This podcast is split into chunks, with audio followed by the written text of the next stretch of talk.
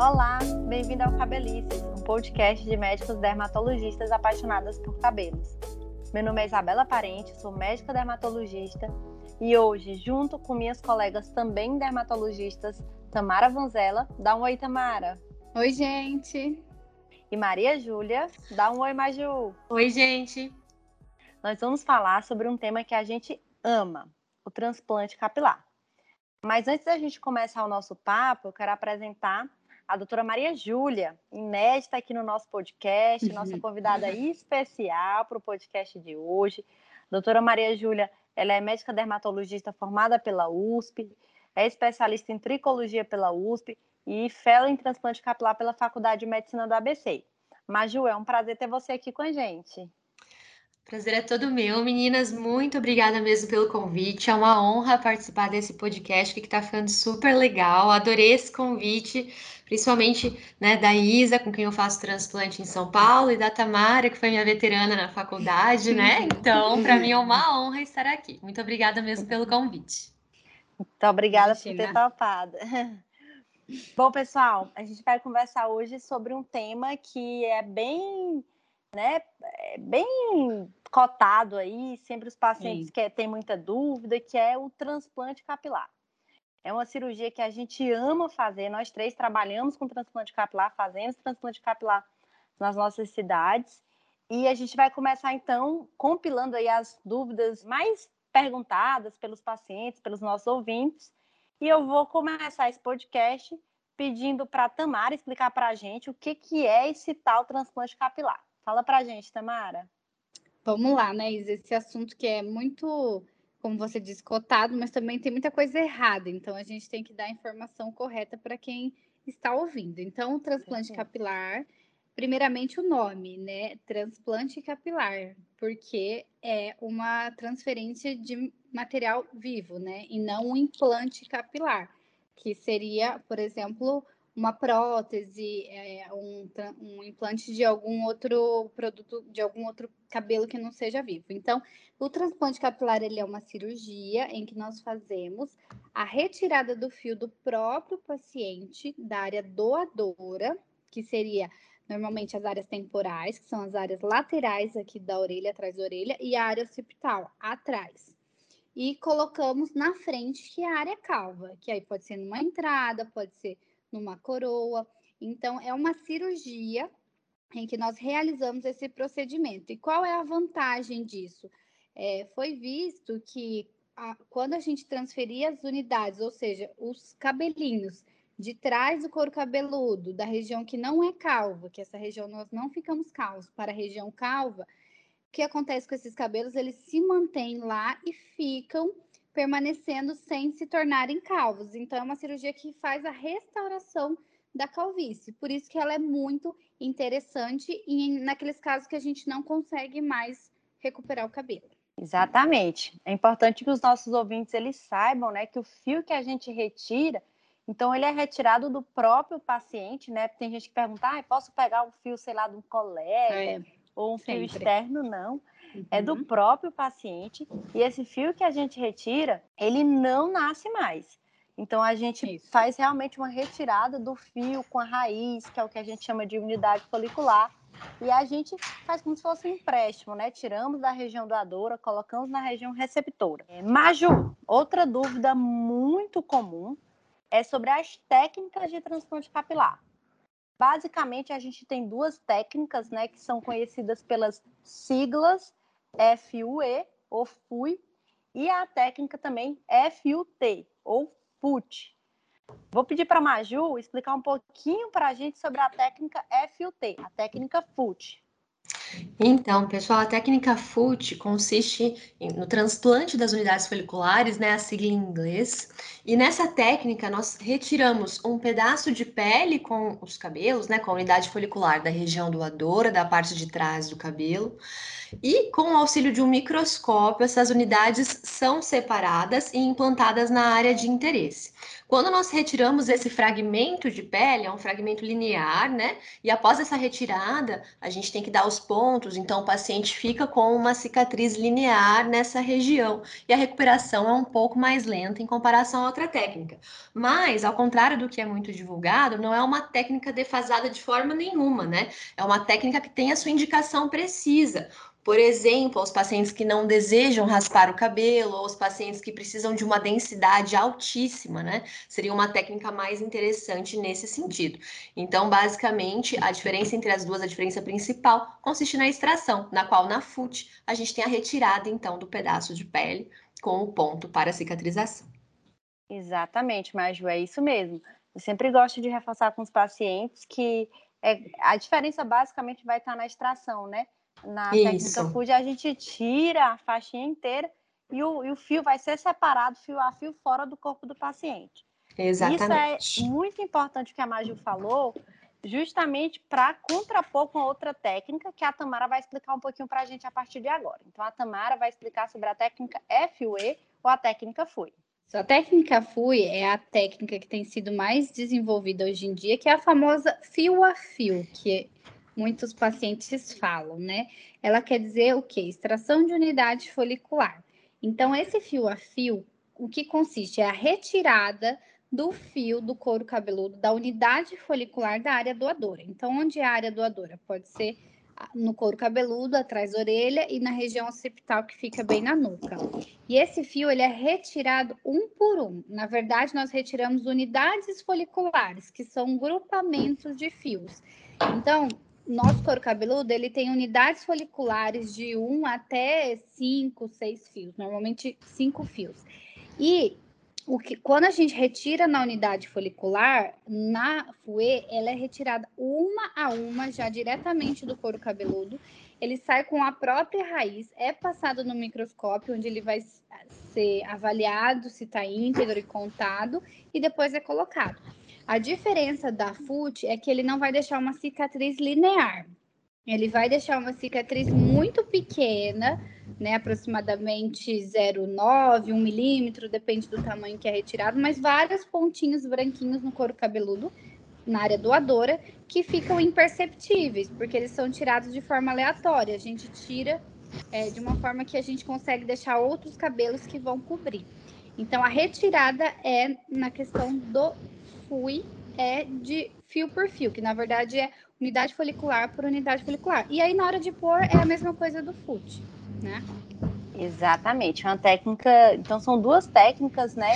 Que elas são técnicas empregadas, as duas técnicas são excelentes, têm as suas indicações, e a gente sempre pontua com o paciente, né? As vantagens de cada técnica e qual que a gente vai escolher então para fazer naquele caso específico. Existe também uma modificação da técnica FUT, que é a técnica FUT fio longo, né, que é uma técnica FUT em que o fio ele é extraído longo. Então a gente consegue entregar para o paciente no pós-cirúrgico uma boa previsão de como ficaria, vai ficar o resultado final, porque o paciente ele já sai da cirurgia com o cabelo implantado em um tamanho maior. Uhum. Então, às vezes já sai até com um topetinho ali. No é final das contas, vai cair da mesma forma, porque a gente vai conversar um pouquinho mais adiante, né? Esse fio ele não vai ficar definitivamente, ele vai ter uma queda e vai voltar a crescer, mas é uma técnica também muito interessante. E não raspa o cabelo, né, Isa? Exatamente. Essa técnica também não precisa raspar o cabelo, é, é muito utilizada grande. em mulheres, né? Mulheres também gostam muito dessa técnica, aquele paciente, às vezes, é, que não quer raspar o cabelo de alguma uhum. forma, por ser figura pública, às vezes não, não se enxerga bem com essa imagem né, de cabelo raspado, enfim. Bom, mas agora que a gente já falou sobre as técnicas de transplante capilar, vou pedir para a Tamara explicar para o nosso ouvinte, para você que está aí nos ouvindo, quais seriam as principais indicações de transplante capilar hoje. Bom, principalmente a alopecia androgenética, feminina ou masculina, que seria a calvície, né? Por quê? Porque nós sabemos que é, nós temos a região doadora que ela é privada geneticamente do afinamento, né? Da perda desse cabelo. Então, ela é a melhor indicação que nós temos hoje em dia para transplante, porque nós temos uma área doadora íntegra que vai se manter íntegra quando a gente coloca na área calva. Porém, nós temos outras indicações também, por exemplo, as alopécias cicatriciais, que são o que, são alopécias cicatriciais? São quedas de cabelo em que a gente perde o cabelo por uma inflamação e na região onde foi perdido não nasce mais, é, fica uma fibrose, uma cicatriz nesse local. E aí o transplante vem sendo estudado como uma opção. Ainda é inicial, ainda muitas vezes a gente tem que fazer testes antes do, do transplante efetivo, mas é uma, uma opção para aqueles casos que já estão estáveis de cicatrizes e também para aqueles casos que, que, por exemplo, até mesmo uma cicatriz, não sendo uma alopecia cicatricial, mas uma cicatriz por trauma também é uma opção para o transplante. Então, em geral, são essas as indicações, onde nós vamos ter uma falha que não vai nascer mais cabelo e que também está livre de inflamação. Exatamente, é isso mesmo, Tamara. E outra dúvida que também é, é bem comum, né, é os pacientes chegarem no nosso consultório com calvície, né, com um diagnóstico já de alopecia androgenética, e eles falam assim, ah, eu não quero tratar minha calvície, eu vou deixar cair tudo, uhum. e depois que cair tudo, eu vou fazer um transplante, porque eu já sei que vou fazer transplante, então cai tudo, e eu vou transplantar e vai dar tudo certo. Vou me abandonar Mas, e me é, cuido depois. Exatamente, eu luto depois. É. Mas, Ju, diga pra gente se isso faz sentido. Quem transplanta o cabelo está, ou pretende transplantar está dispensado de fazer o tratamento clínico?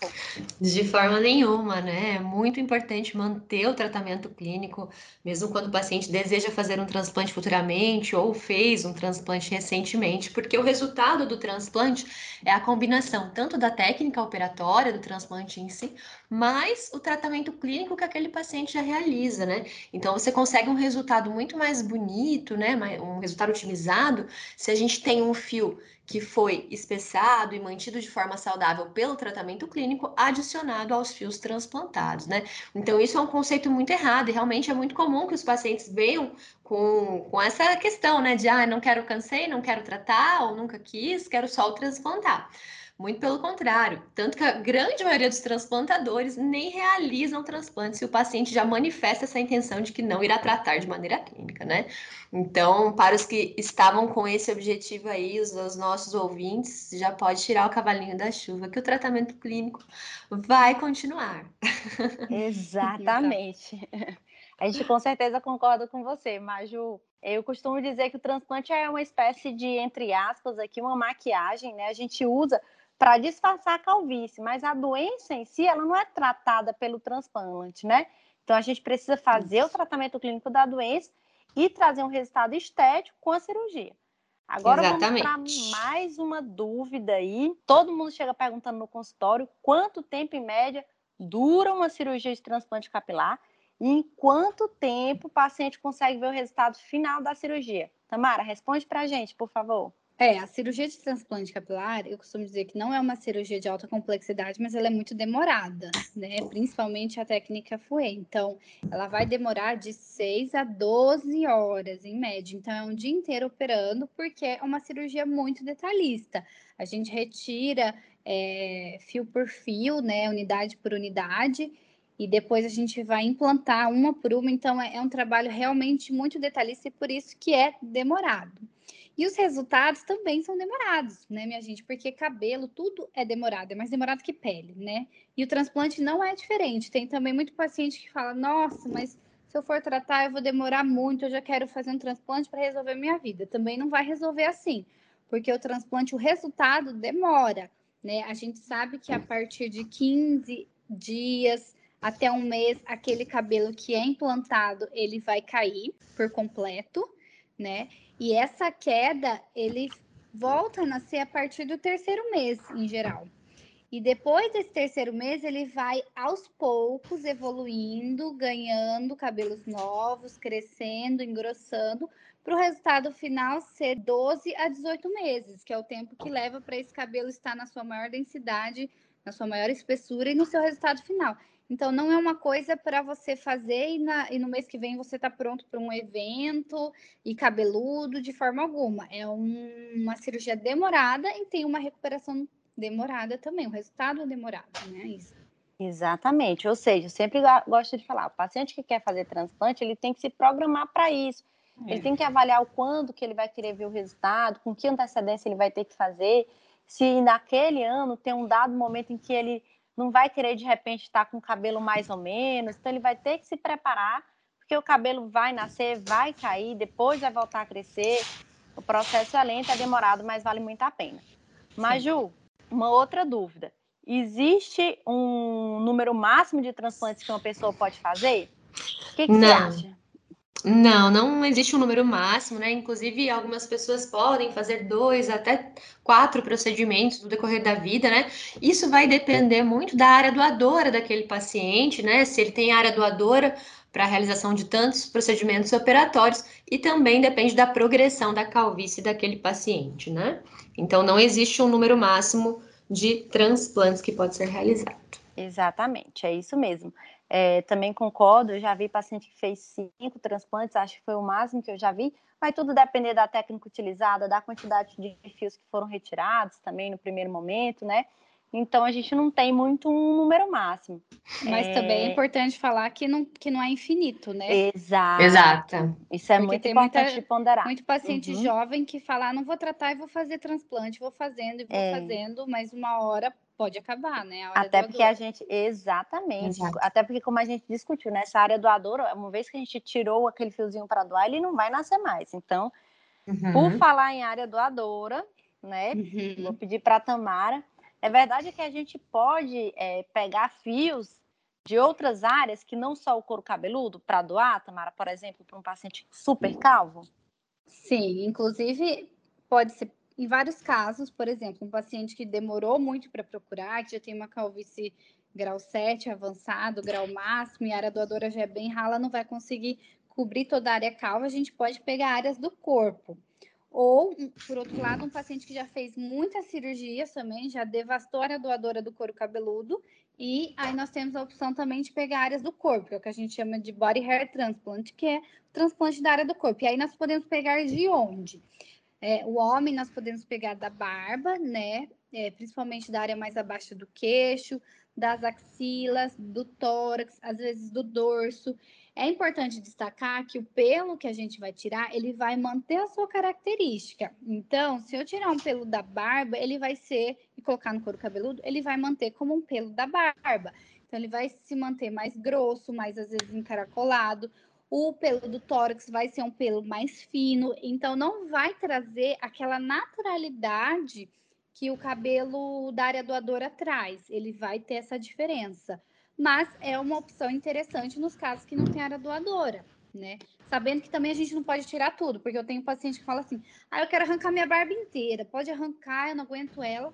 Não dá, porque a gente tem a cicatrização. Então, da mesma forma que na área doadora do couro cabeludo, a gente tem que deixar folículos viáveis, a gente tem que deixar áreas de cabelo para cicatrizar, na barba também. A gente não pode retirar tudo, a gente tem que manter pelo para ajudar na cicatrização e não acabar ficando um queloide lá na cicatriz. Mas é uma opção muito interessante para aqueles casos que não tem no couro cabeludo.